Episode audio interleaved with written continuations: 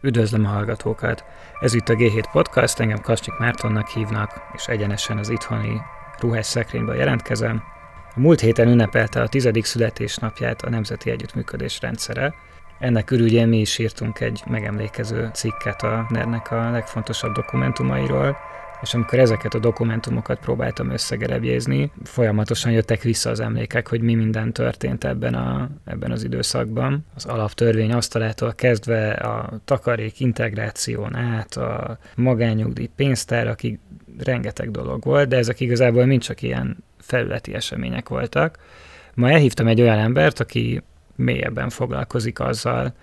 hogy mi az oka annak, hogy létrejött ez a rendszer, amit most Magyarországon látunk, ha úgy tetszik, miért halt meg a magyar demokrácia. Sejrén Gábor a Bokkóni Egyetemnek a kutatója, és tavaly jelent meg a Napvilág kiadónál az egy demokrácia halála, az autoritár kapitalizmus és a felhalmozó állam felemelkedése Magyarországon című könyve, úgyhogy leginkább erről fogunk most beszélgetni. Szerintem kezdjünk azzal, hogy te most ugye Olaszországban vagy, vagyis hát nem tudom, hogy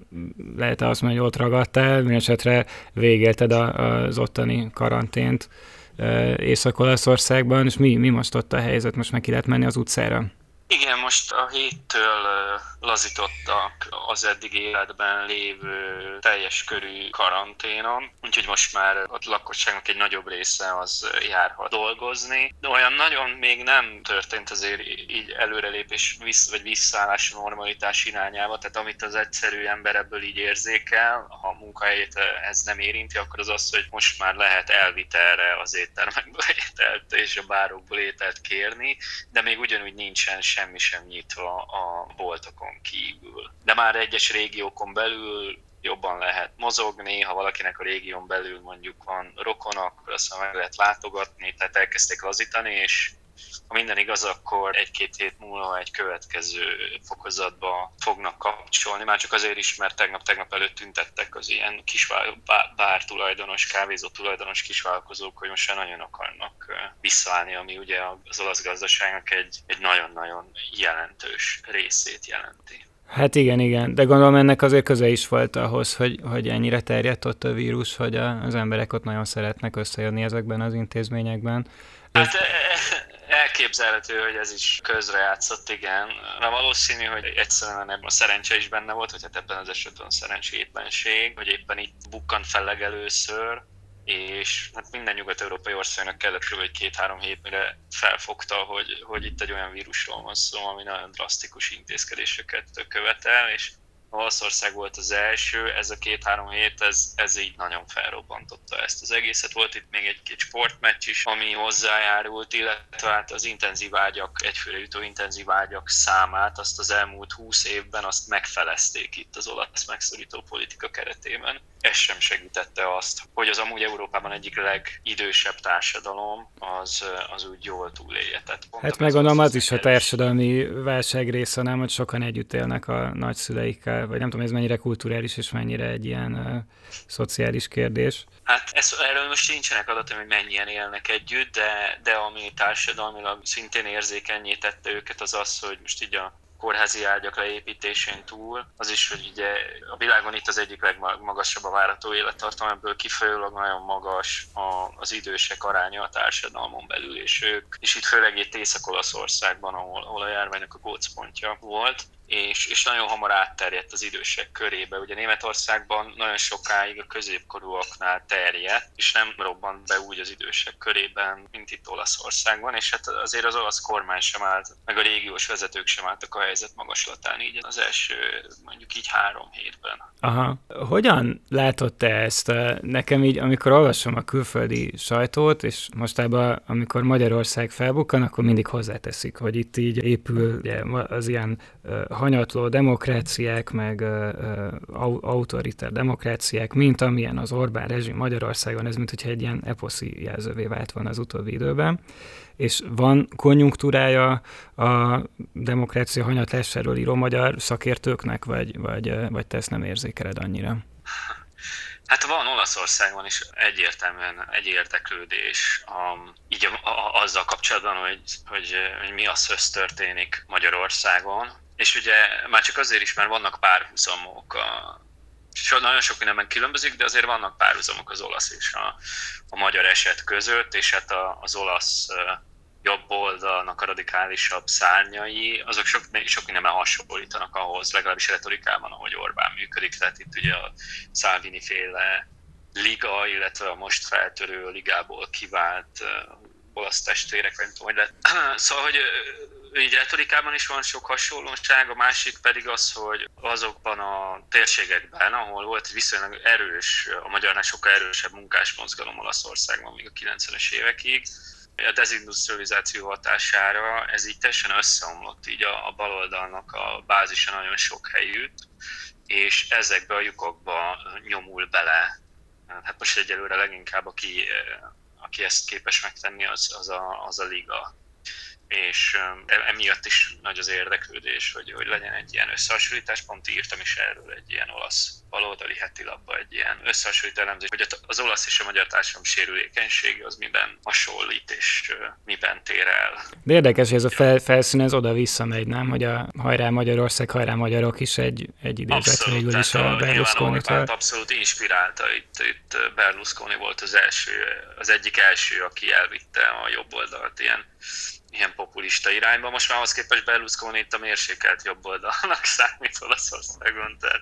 változnak, a, változnak az idő. Jó, térjünk rá arra, hogy, hogy mi az, amit, amit kifejtettél ebben a könyvben. Mi, mi az az autoritár kapitalizmus? Fű, um, Hát ugye a könyvnek az alap tézise az az, hogy Magyarországon megszűnt a demokrácia, és kialakult egy olyan rendszer, ami valahol az abszolút diktatúrák és a demokráciák között van félúton. Ugye erről szoktak Magyarországon is most már azért sokat írni politikatudósok, meg újságírók is, ez a, ez a, ez a, ez a hibrid rezsim kategóriája. És arról viszonylag sokat tudunk már, hogy, hogy, hogy tulajdonképpen így, ez így hogyan is épül fel egy ilyen rendszer úgy intézményileg, de hogy, hogy ez miért is alakult ki, az ezzel kapcsolatos tudással én, én úgy mérsékelten voltam elégedett. Ugye itt két nagy magyarázat szokott lenni, az egyik az az, hogy hát ostoba politikusok elrontották, és akkor az ostoba politikusokban egyrészt benne vannak az ilyen osztogató populizmusra hajlamos baloldaliak, akik miatt eladósodás volt, és akkor ez gazdasági válságot eredményezett, és akkor emiatt Orbán Viktor nyerni tudott 2010-ben. Az ostoba politikusok egy másik kategóriája pedig nyilván Orbán Viktor, aki, aki ugye hát már nem is annyira inkább az ostoba, mint, mint a, a rossz indulatú, most nem tudom, hogy itt Simicskala is lehet idézni egy ilyen, egy ilyen podcastben, de hát mindenki tudja, hogy, hogy mire gondolok, és akkor hogy ezt igazából a politikusokon múlik. Na most nyilván a politikusok azok nagyon sok mindenről tehetnek, de, de úgy önmagában ez, ez kevés. Egy másik magyarázat az, az egyszerűen az állampolgárokat nézi, de ilyen kulturális szempontból, és ugye Magyarországon nagyon sokan mondják, hogy, hogy jobbágy mentalitás van, és hogy tulajdonképpen csak azt kapják a magyarok, amit megérdemelnek, és ez úgy történelmileg ez a politikai kultúra, és az Orbánizmus az ennek, ennek felel meg. Na most szerintem ez főleg ez az utóbbi, ez nagyon-nagyon félrevezető, tehát ez, ez egyrészt morálisan is szerintem vállalhatatlan, ez a, ez a nagyon elitista hozzáállás így a társadalomhoz, másrészt egyszerűen empirikusan sem állja meg a helyét. Tehát a, a magyar társadalom sok más társadalomhoz képest Kelet-Európában jóval demokratikusabb és liberálisabb volt a 2000-es évek végéig, de egyébként még sok nyugat-európai országhoz képest is az alapliberális intézmények és a demokráciák támogatottsága a nemzetközi felmérésekben nem, nem, nem volt alacsonyabb. Tehát te mivel magyarázod azt, hogy a Fidesz Nyugat-Magyarországon ilyen hagyományosan kiugróan erős? Mert én, én is hajlok arra, hogy ez a kulturális magyarázat, ez maximum nagyon részlegesen vezethet eredményre, hogyha meg akarjuk érteni, hogy mi történik, de azért valaminek kell lennie, hogyha... Persze, tehát én, én, én, ugye a könyvben is én, én foglalkozom kultúrával, már csak azért is, mert, mert van egy gazdaságantropológia vénám, és az antropológusok szeretnek ilyen szoft dolgokkal foglalkozni, tehát én ezt nem, nem vitatnám el, de igazából most kérdezed Nyugat-Magyarországot, nyilván most erre lehet ilyen földrajzi, kulturális magyarázatokat fel, felhozni, a polgárosodottabb városoknak a jelenléte, az mindenki történelmileg hamarabb polgárosodott városoknak a jelenléte, az, az nyilván egy, egy fontos tényező. Nyilván a magyar politikai mozgásokat a vallás szerepe is nagyon erősen meghatározza, befolyásolja. De például Magyarországon és sok helyük másod, mint például Amerikában is. Alappolitikai törésvonalak, amelyekben bizonyos kulturális meghatározottságoknak nagy szerepe van, de igazából a nagy kérdés az az, hogy időben ezek hogyan mozognak, és hogy erre az alapbázisra egy-egy párt hogyan képes ráépíteni, egy-egy jobboldali párt hogyan képes ráépíteni új társadalmi bázisokat, illetve a baloldal hogyan veszít el számára hosszú időn keresztül meghatározó jelentőségű társadalmi csoportokat. És Amerikában is azt láttuk, Nyugat-Európában is azt láttuk, Olaszországon is sok helyet ezt látjuk, és Magyarországon is azt látjuk, hogy a, a baloldal történelmi bázisa a, a legnagyobb városokon kívül a, a, azok a kis és közepes iparvárosok voltak, ahol, ahol volt egy jelentős ipari munkásság, amelyikre ráépült egy, egy szakszervezeti mozgalom, illetve hát egy ehhez kapcsolódó szociáldemokrata politikai kultúra kiépült. És ahogy ezt a szavazói bázist elveszíti a baloldal, Nyugat-Európában, Amerikában, Angliában, Olaszországban és Magyarországon, ebbe a térbe tud benyomulni ez az illiberális vagy új, új nacionalista jobboldal. És ez ugyanúgy történt Magyarországon, mint ahogy, mint ahogy az említett országban, vagy, vagy Lengyelországban. Ezek a munkás tömegek kiábrándulnak, és egyszerűen nincsen egy baloldali nyelv arra, hogy elmondják, hogy, hogy, hogy, hogy mi az, ami nekik fájt, hogy mi az, ami, mi az, ami őket bosszantotta, idegesítette, és kifejezetten a, a a liberális értékekre, ugye nyitottabb azokat, urbánus liberális értékeket fontosnak tartó baloldali elitekkel szemben pedig egyre szkeptikusabbá válnak ezek a munkás tömegek, és kialakul egy, egy ilyen neonacionalista kultúra, érzület, nyelvezet a gazdasági kiábrándulás hatására ebben a közegben. Mm. És tehát nyilván vannak a hagyományos bázisok, tehát polgári térségek, falusias részei Magyarországnak, ezek mindig is jobbra húztak. De a nagy kérdés az az, hogy az olyan városok, mint a Dunai város, meg Ajka, meg Szerencs, ezek, ezek hogyan lehet, amelyek ilyen nagyon erős baloldali munkás városok voltak, ezek hogyan pottyantak egyszer csak 2010-re a jobb oldalnak az ölébe. És ez az egyik alapkérdés, amit én Ja, ez amúgy érdekes, mert ezt, ezt mi is néztük legutóbb a, a választási eredményeknél, hogy, hogy ezek az ilyen munkás hagyományú városok, ezek ugyan a Fidesznek a, a, a szavazat aránya az viszonylag alacsony volt, de más párt sem kapott igazán szavazatokat, tehát igazából inkább egyszerűen csak nagyon alacsony lett a részvétel, és a Fidesz ezért arányaiban ugye nagy szavazatokat kapott. Az összes szavazó arányában viszont nem annyira. Igen, tehát ne, nem, nem akkora a támogatottsága, tehát ugye történelmi nincsen annyira beágyazódva a Fidesz ezeken, tehát nem akkora a támogatottsága, mint a, klassz, a legklasszikusabb Fideszes helyeken, illetve hát versenyez a jobbikkal is ezért a, ezért a körén, mondjuk ahol én sok időt töltöttem, ott az mondjuk Várpalota szintén egy nagyon erős baloldali város volt, és hogy gyakorlatilag két jelentős politikai párt maradt már a, Fidesz és a, és a Jobbik, és hozzá képest a különböző baloldali csoportosulások azok nagyon gyengék. Na most ez az utóbbi egy-két évben elkezdett megváltozni, tehát, sőt nem is az utóbbi egy-két évben, tehát 2010-ben volt a legnagyobb beágyazottság a Fidesznek a munkásosztály körében, de hát a munkások azok, azok csak arra kellettek Orbán Viktornak, hogy hatalomra jusson, aztán utána egy olyan rendszert épített ki, amelyik, eh, amelyiknek a legtöbb intézkedése az nem, nem szolgálja ezt a réteget, úgyhogy eh, elkezdett kopni az ő beágyazottsága és támogatottsága Aha. ezekben a munkásvárosokban, és így alakul ki az, ami, amit, amire te, te is utalsz, hogy, hogy, hogy igazából nem elsöprő a Fidesz támogatottsága, de, de közben a baloldalnak meg továbbra is azért nehezen megy megszólítani ezeket a, ezeket a vidéki munkás, munkás rétegeket. Továbbra is be van szorulva a legnagyobb városokba, a baloldal sajnos. De eltereltem igazából a, a gondolatmenetedet, még, még korábban ott tartottunk, ugye, hogy mi az a, mik azok a magyarázatok, amikkel nem értesz egyet, és akkor miért jobb ezeknél a, szerinted az autoritár felhalmozó kapitalizmus? Igen. Hát ugye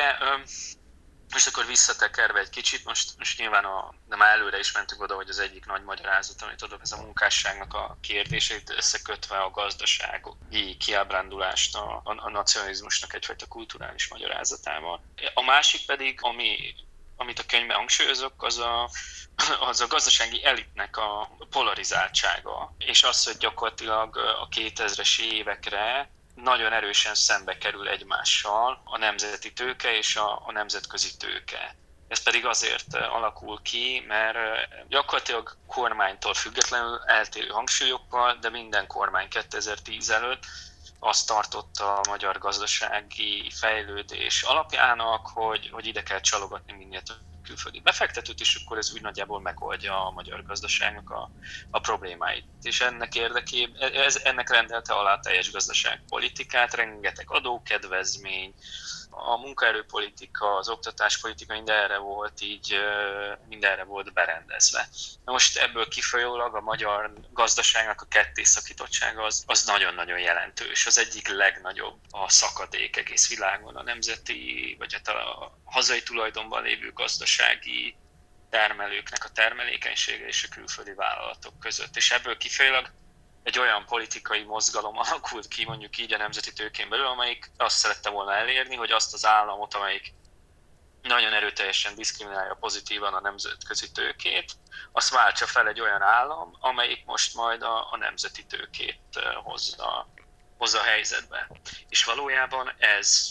ez a leglényegesebb momentum a Orbán Viktor rendszerének, hogy, hogy fel, felrúgja azt a korábbi hatalmi koalíciót, ami 1990 és 2010 között uralkodott, ez a technokrata politikusok és a, és a nemzetközi tőke, tehát a multinacionális vállalatok és a velük szövetséges magyar gazdasági szereplőknek a, a hatalmi koalíciója, és ennek a helyébe egy új hatalmi koalíciót állít, mégpedig azzal, hogy, hogy úgymond emancipálja a nemzeti tőkét, legalábbis annak egy, egy, egy meghatározó részét, bevonja ebbe, a, bevonja ebbe a hatalmi koalícióba, és egy új, új alkut köt a, a transzociális vállalatokkal, bizonyos szektorokból kiszorítja a transzociális vállalatokat, tehát a szolgáltató szektorból, nem technológiai ágazatokból, nem, nem export ágazatokból, ott, ott helyet biztosít a nemzeti tőkének, ezen kívül a, a, a technológiai export ágazatokban meghagyja a nemzetközi tőkének a, a dominanciáját, ez továbbra is a gazdaságnak a húzó ágazata, de ezen kívül megpróbálja a nemzeti burzsóáziát azt, azt etetni. Hogyan nézett ki 2010 előtt ez a nemzeti tőkés osztály? Tehát ezt, ezt hogyan, hogyan határozod meg ezt a, ezt a társaságot akkoriban? Mert mondjuk azért nem biztos, hogy teljesen megfeleltethető egymásnak a, az ilyen aránylag sikeresebb magyar vállalatoknak a tulajdonosi köre azokkal, akik a 2010 utáni időszakban mindenféle pozíciókba kerültek a gazdaságban. Ez, ez egy nagyon fontos kérdés, igen, és ez, e, erről foglalkoz, ezzel foglalkozik a, a könyvnek a, az egyik része. Még annyit hozzátennék, ugye rögtön az elején kérdezted, hogy, hogy, hogy miben új ennek a könyvnek a megközelítés, hát a, az elméleti keret az egyik dolog, a másik pedig, amiben próbáltam így előre lépni, az az, hogy, a, hogy nagyon nagy hangsúlyt fektetek a benne az empirikus elemzésre, és ezen belül a, a nemzeti, tők, nemzeti tőkének a, a belső tagozódásának és a, a hosszú távú mozgásainak az elemzésére is létrehoztam egy, egy adatbázist, és ebből az, az derült nekem ki, hogy, hogy a nemzeti tőke az egyrészt olyan, nem feleltethető meg egy az egyben Mészáros Lőrincsel és ezzel a társasággal. Hát pláne, mert ő 2010 előtt ugye nem is nagyon volt szereplő. Tehát... Igen, de Simicska Lajossal sem, és azokkal, azzal a néhány politikai kapitalistával, vagy oligarchával, akik már ott voltak jobb oldalon 2010 előtt. Tehát ez csak egy kis része a, a, a nemzeti tőkének. Egy, egy, egyre erősebb és egyre fontosabb szerepet betöltő része, de egy kis része, és ezen kívül van még néhány meghatározó szereplő, vagy hát kör, amelyik szintén elkezdett jobbra orientálódni, és ezek kevésbé, kevésbé látható szereplők, ugyanakkor nagyon fontosak abban a szempontból, hogy a gazdasági eliten belül a Fidesznek a beágyazódása az, az erős maradjon, és ez jelenti az egyik legfőbb bázisát. Ugye az egyik ilyen nagyon fontos csoport, azok a, azokat a könyvben feltörekvő tőkések nevezem. Ezekről általában így keveset hallunk így a, a sajtóban, de ezek, ezeknek mind az volt a baja, hogy, hogy 2010 előtt nagyon nagy sok, sok kedvezményt kaptak a multinacionális vállalatok, és ők szerettek volna, fel, szerették volna felvenni a versenyt, de egyszerűen ebben nem voltak a, a baloldal és liberális politikusok partnerek, ők úgy látták, hogy nem kaptak elég, elég esélyt, nem tudtak részt venni annyira olyan jól a közbeszerzéseken, vagy a, a támogatásokat nem osztották feléjük, az adókod kedvezményeknek az elsőprő többsége a multiknál landolt, és kialakult bennük egy ilyen, egy ilyen, egy ilyen érzés, hogy hát itt vált, váltani, váltani kell. Nyilván a, azt is látni kell, hogy a magyar gazdasági eliten belül van egy olyan rész is, amelyik technológiailag intenzívebb termelést végez, egy tudásintenzív termelést végző cégeknek is van egy körre. Van, van néhány olyan vállalat is, amelyik nyilván amelyik nemzetközileg is sikeres tud lenni. Na ebben a körben a legkevésbé népszerű Orbán Viktor és a Fidesz. A Fidesz és Orbán Viktor abban a körben a legnépszerűbb, ahol hol a tudásnak, technológiának kisebb a szerepe, és egy nagyon munkaintenzív termelés zajlik. Vagy ha nem munkaintenzív, akkor sincs rá szükség, hogy képzett munkásokat nagy részben, vagy nagy, nagy, nagy arányaiban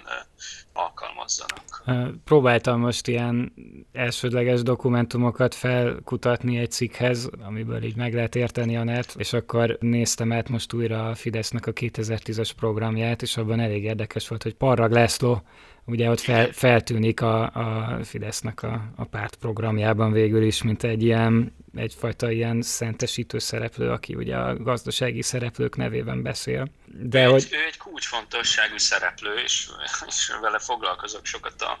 a könyvben is, ugyanis ő már a 2000-es évek elejétől elkezdett szövetkezni a, a, a Fidesz-szel, és, és nagyon fontos szerepe volt abban, hogy a, a budapesti, illetve az országos iparkamarában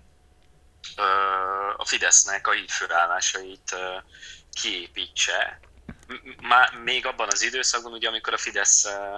ellenzékben volt. De ez, egy, de ez egy szimbolikus dolog, ami a választóknak üzen, hogy itt van egy hazai vállalkozó réteg, aki támogat minket, vagy jelent valamilyen valódi pénzügyi erőt például?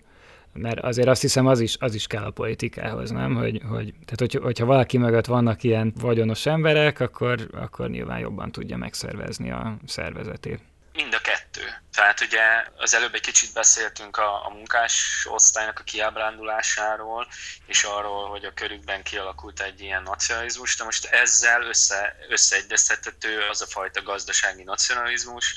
amelyik a nemzeti tőkét preferálja a nemzetközi tőkével szemben, és ezzel magyarázható részben az is egyébként, hogy miért van valamekkora nagyobb tolerancia így a korrupcióval szemben, mert, mert legalább, a, legalább a, a mi kutyán kölykéhez jut, így gondolják néhányan. Hát így ezzel a, nem, ezzel a retorikával összeegyeztetett. Hát vagy, vagy mint, hogyha, mint hogyha úgy lehetne ezt normálisan elmagyarázni, nem? Hogy, hogyha ugye akkor erőfölényük van ezeknek a külföldi cégeknek, akkor nekünk kell egy kicsit így így csalni, seftelni, hazai pályán legalább, hogy, hogy mit tudom, hogy meglegyen a hazai pálya előnye, hogy ezért egy, egy... Igen, igen, igen, igen. Tehát, hogy úgy van egy ilyen, van egy ilyen szélesebb társadalmi, ilyen politikai, vagy hát választói csoportokat szolgáló eleme is ennek a szövetségnek a, a, a nemzeti tőke és a Fidesz között, de van, van ennek egy abszolút ilyen, egy ilyen prózai, anyagi oldala is, tehát nyilván most erre nem lehet rálátni, tehát nincs kutatás Magyarországon, amelyik ezt, ezt feltárná, de hát nyilván ezeknek a szereplőknek nagyon fontos szerepe lehet abban, hogy, hogy a Fidesznek van egy, van egy bázisa, közülük sokan be is léptek a, a, a Fideszbe, jelöltként el is indultak olyan nemzeti tőkések, akik, akik egyáltalán nem a, a Simicska, Nyerges, Mészáros Lőrinc kategóriába tartoznak, hanem a piacon szereztek vagyont, csak befrusztrálódtak a multik fülényétől, és ezek beléptek a Fideszbe, és elkezdtek jelöltként építkezni. Most nyilván ő rájuk kevesebbet kell pártkasszából költeni, tehát nyilván van egy ilyen, egy ilyen oldala is, illetve hát a másik irányba pedig van egy olyan oldala, hogy iszonyatosan átalakította a nemzeti tőke javára az állam a gazdaságpolitikának az intézményrendszerét, és nagyon-nagyon jelentős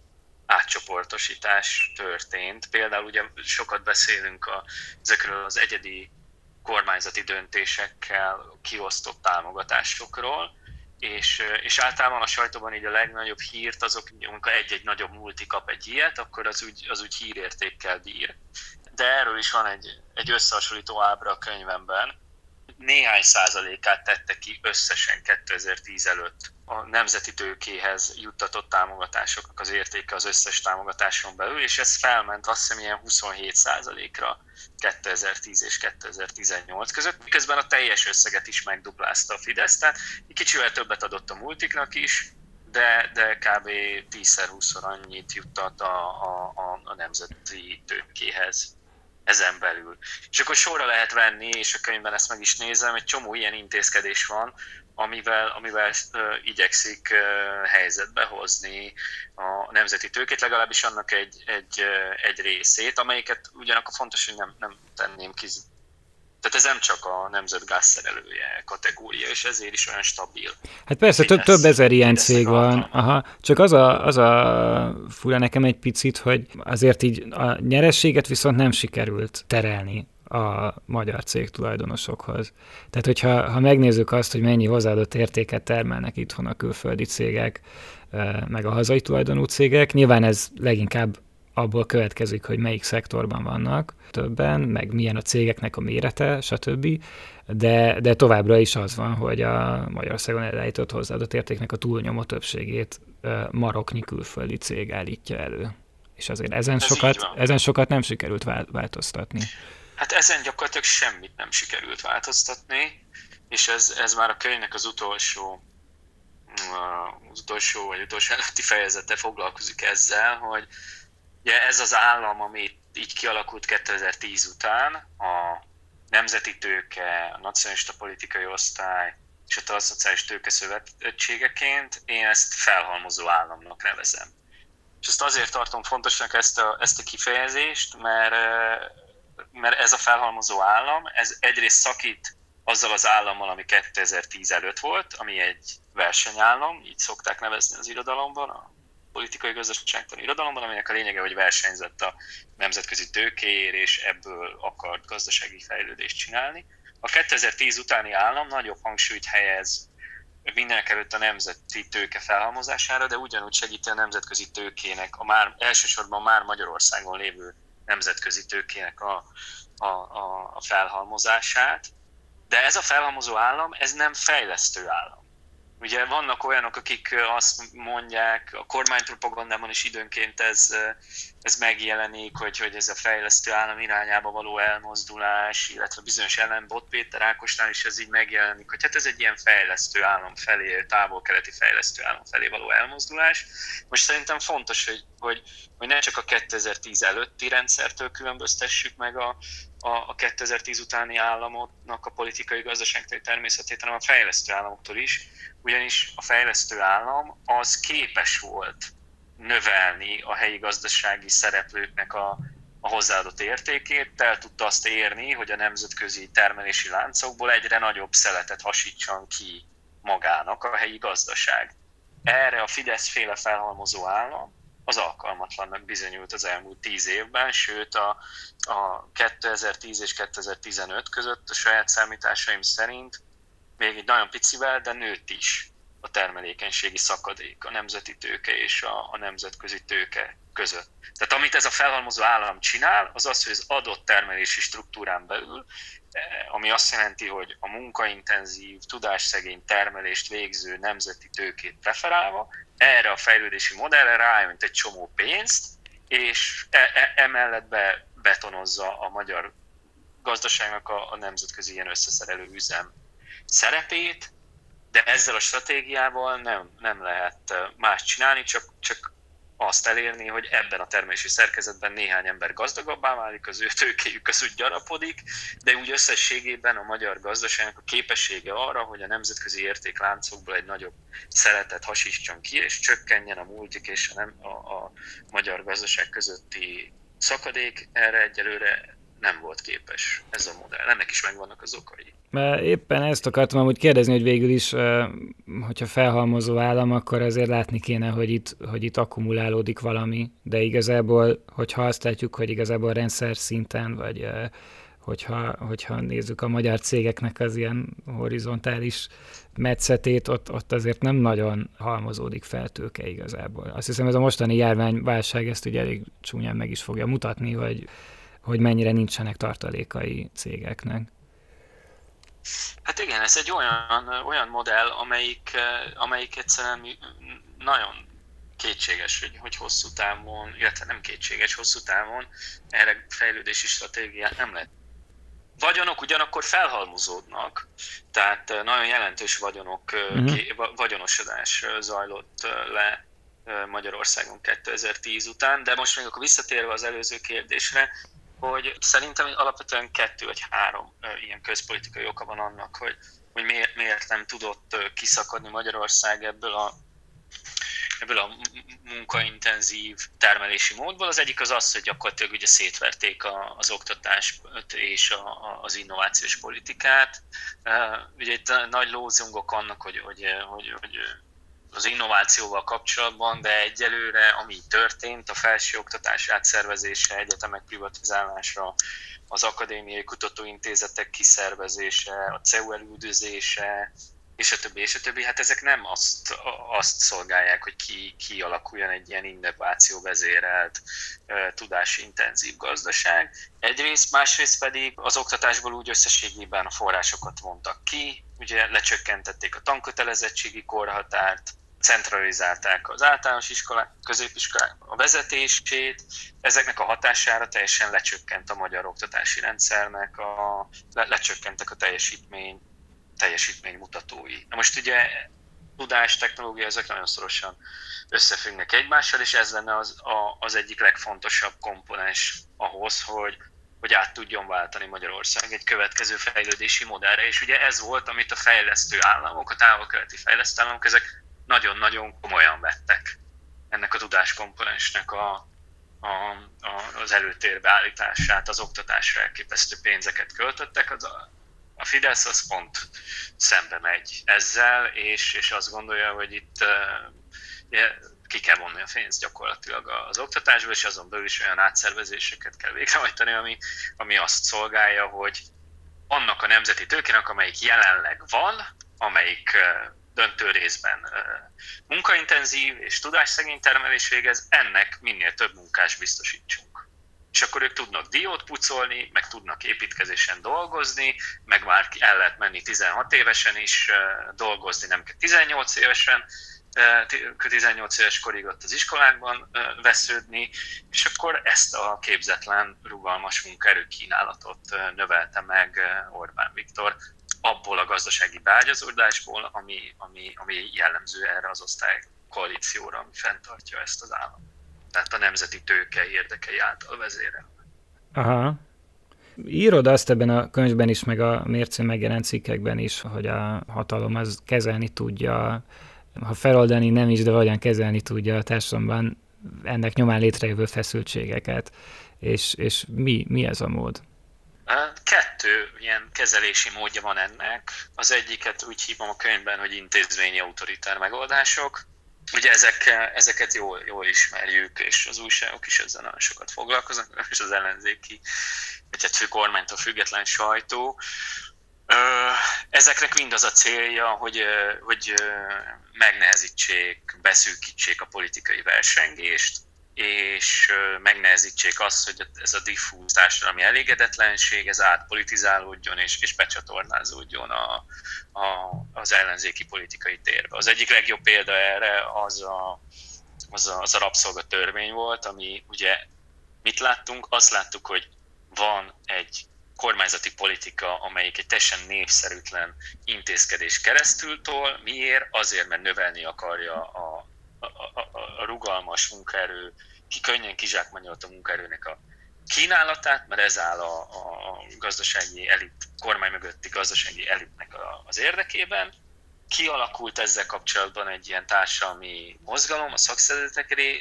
körében elsősorban, erre először megpróbáltak rákacsatornázódni, vagy rákapcsolódni az ellenzéki pártok, de aztán az egész úgy széthullott, mert egyszerűen nem tud igazából, olyan intézményi akadályok vannak már, hogy nem tud igazából ez a diffúz társadalmi elégedetlenség be, be, be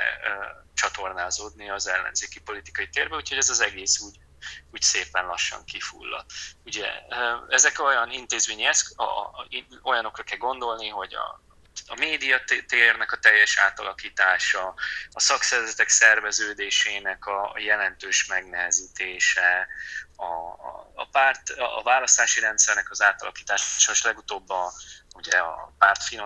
pártok állami támogatásának a megfelelzése, az a teljesen hazugokkal, hogy ez bármit is használ a koronavírus elleni védekezéshez, hát ez nyilván egy ilyen csepp a tengerben ahhoz képest, amire szükség van, viszont arra megint alkalmas, hogy, hogy az ellenzéki pártoknak a mozgásterét azt, azt jelentősen szűkítse. Tehát ezek az intézményrendszert érintő autoritár megoldások, és a másik pedig az autoritár populizmus, amelyik, amelyik részben ugye ilyen diskurzusok, kampányok, részben pedig ezekkel összhangban lévő közpolitikai intézkedések, mint például a közmunkaprogram, amelyiknek a, ezeknek mindegyiknek az a célja, hogy, hogy olyan morális és kulturális hierarchiákat alakítson ki a, a magyar társadalmon belül, aminek a révén a, a, a, a kormányzati felhalmozó, felhalmozó államnak az intézkedésének a vesztesei, azok, azok megosztottá válnak, és nem tud kialakulni egy széles körű társadalmi koalíció a vesztesek körében, amiből utána ilyen ellenzéki mozgolódás keletkezne. És ez, ez a, ezek a morális hierarchiák, ezek ráépülnek a, a munkások körében korábban már ki, kialakult, és a Fidesz által aztán végzetesen felerősített neonacionalizmusra. Tehát ezek, a, ezek az ilyen, mire gondoljunk, a, mit tudom én, a hajléktalanoknak a, a, a vegzálása. Ugye ez, ez miről szól? Ez, a, ez részben arról szól, hogy a, a, a leszakadástól félő ö, munkások, a alsó középosztály körében ez, ez népszerű lehet, mert képesek magukat megkülönböztetni a, a hajléktalanoktól szimbólikusan, kulturálisan, hogy én még mindig jobb vagyok, és a kormány erre tudatosan rájátszik. A jóléti sovinizmus, a migránsoknak a, a, a, az politikai ütlegelése, az is szintén ebbe a kategóriába tartozik, ugye mi legalább mi itt egymással fogjunk össze a határon belül, nekünk legyen jó, és aztán a többiekkel meg ne foglalkozzunk, és akkor itt kieletkezik egy ilyen hierarchia a, a migránsok és a, és a úgymond az elképzelt magyar társadalom között. A családtámogatásokon belül is ezt látjuk, hogy az érdemes és érdemtelen állampolgároknak a szembeállítása, a szociálpolitikában, közfoglalkoztatásnál is. És ezeknek a révén gyakorlatilag kulturálisan, ilyen soft oldalon nehezíti meg a kormány azt, hogy, hogy azok a munkástömegek, akik gyakorlatilag vesztesei a kormány gazdaságpolitikájának, azok, azok magukra ismerjenek itt, mint valamilyen ellenzéki, baloldali társadalmi bázis. Aha. Ja, és hát ebből aztán létrejön egy ilyen kívülről teljesen mozdíthatatlannak látszó massza. Igen, és ugye az is fontos látni, hogy, hogy ugye gyakorlatilag a Fidesznek történelmi léptékű támogatottsága, vagy kiugró a magas támogatottság az 2010-ben volt, és aztán 2014-ben már olyan kevés szavazatot kapott, hogy annyi szavazattal hogy kevesebbet kapott, mint 2006-ban, amikor pedig ugye elvesztették a, elvesztették a választást, és aztán utána 2018-ra visszajött valamennyiben, de már nem a munkás szavazatokkal, hanem főleg még inkább kis, kisfalusias vidéki szavazóknak a támogatására építve, de azt a csúcspontot azt nem tudta elérni, és ez látszódott 2019-ben az önkormányzati választáson is, hogy egyszerűen nem arról van szó, hogy a Fidesz ilyen elsőprően népszerű lenne, hanem egyszerűen arról van szó, hogy annyira el van folytva a magyar társadalom, intézményesen az intézményi autoritár megoldások és az autoritár populizmus révén, hogy egyszerűen annak ellenére, hogy van egy feszültség alul, ez nem tud becsatornázódni az ellenzéki térbe. Mi a magyarázata annak szerinted, hogy a régióban Magyarországon ment végbe legerősebben ez a, ez a folyamat? Mert mondjuk nyilván lehet látni jeleit máshol is, de azért az, hogy a Szlovákia ennyire markánsan más irányba ment el az utóbbi időben, ezt mi magyarázza? Igen. Ugye, ami nagyon jól összehasonlítható a magyar esettel, az a lengyel eset és erről most jelenik meg majd a közeljövőben egy cikkem, ami a lengyel, szlovák, cseh és a magyar esetet veti össze egymással az illiberalizmus politikai gazdaságtan szempontjából. És ugye Lengyelországban ugyanúgy azt láttuk, hogy kiábrándult a munkásosztály a rendszerváltó ilyen liberális baloldali szövetségből, ugyanannak a liberális gazdaság és társadalompolitikának a hatására. Lengyelországban még nagyobb szerepet kapott egy kulturális azonosulás, de valójában itt a gazdasági folyamatok voltak ugyanúgy a, a meghatározó jelentőségűek abból a szempontból, hogy ez a tömeg átment jobb oldalra. Szlovákia, tehát ebből a szempontból hasonló Lengyelország Magyarországhoz, amiben eltér Lengyelország Magyarországtól, az az, hogy sokkal erősebb konszenzus volt mindig is a lengyel pártok, kormányzó pártok körében, azzal kapcsolatban, hogy a lengyel gazdaságnak a kettészakítottságát azt meg kell előzni, illetve csökkenteni kell, és sokkal nagyobb hangsúlyt fektettek a, a lengyel tulajdonú társaságoknak a, a fejlesztésére. Tehát a lengyel állam sokkal inkább tudott fejlesztő államként működni a magyar államhoz képest.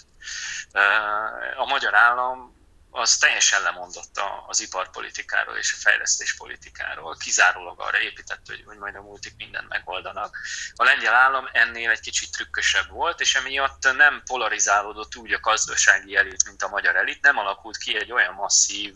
réteg a vállalkozók körében, amelyik jobbra tolódott volna ugyanúgy, mint ahogy Magyarországon, illetve illiberális irányba tolódott volna, és a lengyel Tusk-féle politika az ugyanúgy be van ágyazódva a gazdasági elitbe, és amikor Tusk volt kormányon, ők ugyanúgy próbálták a lengyel gazdasági szereplőket helyzetbe hozni, tehát nincsen egy olyan erős beágyazottsága Kaczynski pártjának, mint, mint Orbán Viktornak a, a nemzeti tőkébe. Ez egy nagyon fontos különbség. Szlovákiában az volt, hogy ott a 90-es években lezajlott gyakorlatilag, hogy kiépült egy nagyon hasonló rezsim ahhoz képest, mint ami Magyarországon kiépült 2010 után, meccsjár alatt. Ott is mit láttunk, azt, hogy gyakorlatilag, ahogy széthullott Csehszlovákia, a szlovák munkásoknak egy nagyon része az abszolút vesztese volt ennek a folyamatnak, nyitottá váltak arra, hogy, hogy a jobboldali populista retorikával őket meg lehetett szólítani, már csak azért is, mert erre baloldali kínálat, szociáldemokrata típusú kínálat nem volt, és ebből épült fel a Meccsiár rezsim, amelyik ugyanúgy próbált egy nemzeti kapitalizmus kiépíteni Szlovákiában. Aztán ez összeomlott 98-ra, és ez egy nagyon nagy hatással volt a a szlovák politikai életre és politikai elitre, ez a 90-es évek mecserizálódása, és azért ezt próbálják elkerülni, ha, ha lehet. Nem akarnak ugyanúgy ilyen, hogy akkor nemzetközileg is nagyon elszigetelődtek. Mert nagyon erős ez az emlék, igen, és ez, ez kiépített gyakorlatilag a 2000-es években egy ilyen erősebb liberális konszenzus. Pont akkor, amikor Magyarországon összeomlani kezdett a liberális konszenzus, akkor Szlovákiában megerősödött egy ilyen liberális konszenzus a politikai eliten belül, de hát ezt azért ezzel együtt is azért a, a munkások nacionalizmusára építő politikai mozgalmak, azok Szlovákiában is nagyon, nagyon erősek, és a gazdaság kettészakítottsága is, is erős Szlovákiában, tehát a tippelnem kellene, hogy a régióban hol lehetséges még a közeljövőben, vagy a jövőben a Magyarországhoz hasonló elrendezés kialakulása, akkor bizonyos liberális áttörések ellenére én továbbra is azt mondanám, hogy Szlovákia egy, egy, egy erős kandidáns erre a, erre, a, erre a szerepre. Az is érdekes, ország... nem, hogy, hogy vannak, vannak országok, mint mondjuk Szlovénia, ahol a politikában rendszeresen előkerül a magyar példa, hogy így mutogatnak rá, hogy azért ilyenek mégsem akarunk lenni. Hát igen, igen. Jó, még egy kérdést, hogy ugye említetted, hogy te gazdaság antropológiával foglalkoztál leginkább, de ugye ez itt alapvetően politikai gazdaságtan ez a téma. És szóval hogyan jön ez össze, meg milyen módszerrel dolgozol kutatóként? Köszönöm ezt a kérdést, már csak azért is, mert Lehetetlen rá röviden válaszolni. Megpróbálok, csak ez a szívem az nagyon közel áll ez a téma, és és Magyarországon nem mindig van hangsúly ezen az empirikus ilyen módszertani kérdésen, de ami nagyon fontos az az, hogy van egy erős politikai gazdaságtani elméleti keret, ezt én így történelmi elemzéssel, kvantitatív módszertanokkal megpróbálom alátámasztani, mindenféle elit adatbázisokat hoztam létre, amelyikkel így empirikusan megpróbálom szemléltetni azt a politikai gazdaságtani keretet, amiről itt most beszélgettünk, és ezt kiegészítem hát ha nem is gazdaság antropológiával, de a gazdaság antropológia által mindenképpen azért erőteljesen befolyásolt kvalitatív interjús kutatással, amit négy ilyen dezindustrializált városban 82 munkással csináltam, illetve csináltunk kutatási asszisztensekkel közösen, és erre épül a könyvnek az egyik fejezete, amelyik ugye azt vizsgálja, hogy a munkások azok hogyan ábrándultak ki a rendszerváltásból, a baloldalból, és ez hogyan tette lehetővé a jobboldali liberális neonacionalizmusnak a, a megerősödését. És hát a gazdaság antropológiának abban is szerepe van a, a könyvben, hogy, hogy az elmúlt egy-két évtizedben a, az osztály fogalma az nagyon-nagyon kikopott így a szociológiából, meg a politikatudományból, főleg itt Kelet-Európában és az antropológiának fennmaradt valahogy egyfajta ilyen kulturális materialista elemzési keret, amelyik, amelyik az osztály fogalmának is egy ilyen sokkal nyitottabb, a hagyományos marxizmushoz képest nyitottabb értelmezését adta, és, és ez, a, ez az osztály fogalom gyakorlatilag erre épít, erre a kulturálisan és politikailag nyitott osztályfogalomra épít a, a könyvem is, ami, a, ami tulajdonképpen a gazdaság antropológiából van kölcsönözve. Uh-huh. És az, hogy ugye te egy időben parlamenti képviselő is voltál, pont a NER korszaknak a, az elején, ugye 10 és 14 között a, lehet, lehet más a politika színeiben, az így... Az Aztán így, a párbeszéd színeiben, igen. Igen, szóval ez a, ez a, ez a tapasztalat, ez, ez hogyan befolyásolta ezt a munkát? Tehát volt egy ilyen elit antropológia benne, vagy ezzel annyira nem éltél? Hát közvetlenül ilyen elitantropológia nem volt benne. Csináltam interjút egyébként eh, politikusokkal is, mert meg akartam azt is nézni, hogy az MSZP politikai mozgásai, stratégiái hogyan járultak ahhoz hozzá, hogy elvesztették a munkásszavazókat, de ez végül nem, nem tudott már egyszerűen bekerülni a könyvbe, így is majdnem 400 oldal a könyv, úgyhogy ezt, ezt majd, majd valamikor máskor megírom, de hát nyilván az a négy év, amit aktív politikával, és az a sok-sok gyakorlatilag egy, egy másfél évtized, amit aktivizmussal töltöttem, vagy hát aktív közéleti szerepléssel Magyarországon, ez nyilván nagyon erősen befolyásolt a,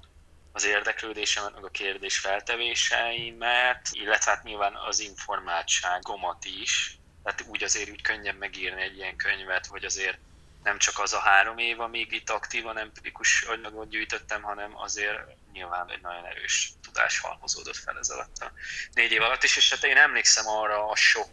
azért, ami 2010 után jellemző volt, úgy általában a, nem csak a saját pártomra, hanem úgy általában így az ellenzéki közvéleményre is, hogy mi is történik itt tulajdonképpen. És akkor erre így próbáltunk, nekem is volt már egy-két ilyen bejegyzésem még 2010-es évek elején,